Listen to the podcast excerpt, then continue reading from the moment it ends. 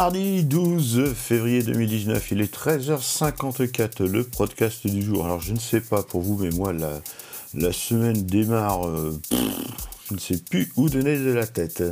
Alors, quelques petites news. Euh, free, free, free, free, free qui va pas bien. Le pessimisme grandit autour de Free, nous disent les numériques ce matin, euh, en parlant de 9% de, chute de, de l'action d'Iliade. Hein, donc le taux le plus faible depuis 2011 et le titre a plongé de 25% depuis le 1er janvier.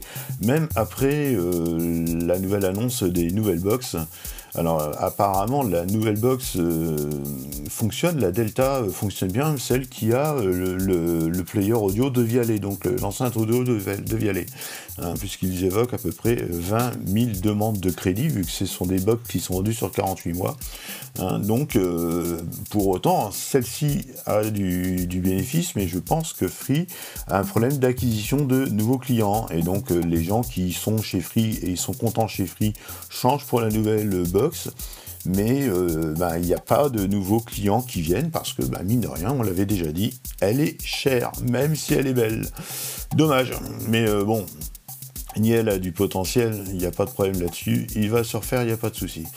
Euh, ZDNet nous présente les solutions pour améliorer l'accessibilité du site d'un site internet. Donc c'est vrai que qu'il soit accessible le plus ergonomique possible, y compris prenant en compte le, daltonisme par exemple, ou euh, les malentendants, etc. Donc euh, il y a d'ailleurs Open Classroom hein, qui lance des cours gratuits. Hein, sur Open Classroom, vous avez un cours gratuit qui s'appelle Faire un site accessible. Donc première étape pour eux, ils ont raison, passer par le WC3 Markup Validation. Donc euh, il faut aller chercher WC3 markup, validation, on rentre l'URL de son site et là ils nous disent tout ce qui va pas. Alors attention, même un site super bien fait a toujours des problèmes les concernant. Mais ça va vous donner toutes les petites étapes, hein. ça c'est pour les développeurs pour faire ce qu'il faut. Après, il parle d'un autre site qui s'appelle euh, Color Contrast Analyzer. Donc c'est un site qui va voir les différences de contraste entre les différents blocs d'une page et qui va nous donner des options pour pas que ça fasse mal aux yeux. À noter, il y avait un truc qui était bien chez Adobe qui s'appelait Couleur, un truc comme ça.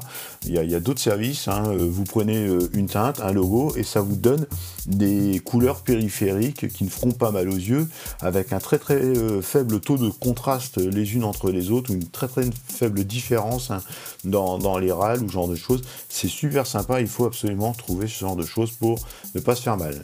À noter un autre site, Tanaguru, qui nous donne le bon accord visuel et qui nous donne justement euh, les contrastes les plus ou moins élevés par rapport à une palette chromatique.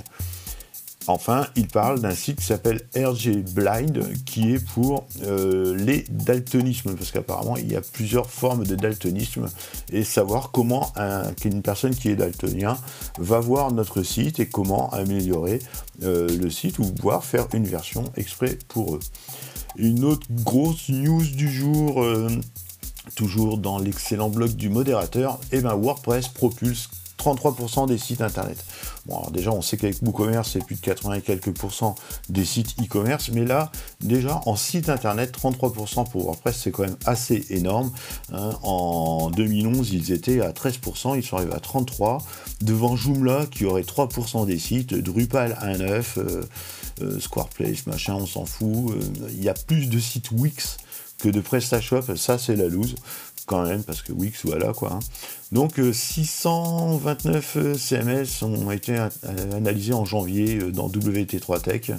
Donc plus de 10 millions de sites analysés, 44,1% des domaines n'ont pas de CMS. Un truc de fou. Et sur les 56% restants, WordPress reste le premier CMS utilisé pour les sites internet. Euh, donc WordPress gagne du terrain. Euh, on voit aussi que les gens qui ont eu un site sous WordPress restent sur WordPress et euh, les, personnes qui avaient des vieux sites sous Joomla quittent Joomla pour aller sous WordPress aussi.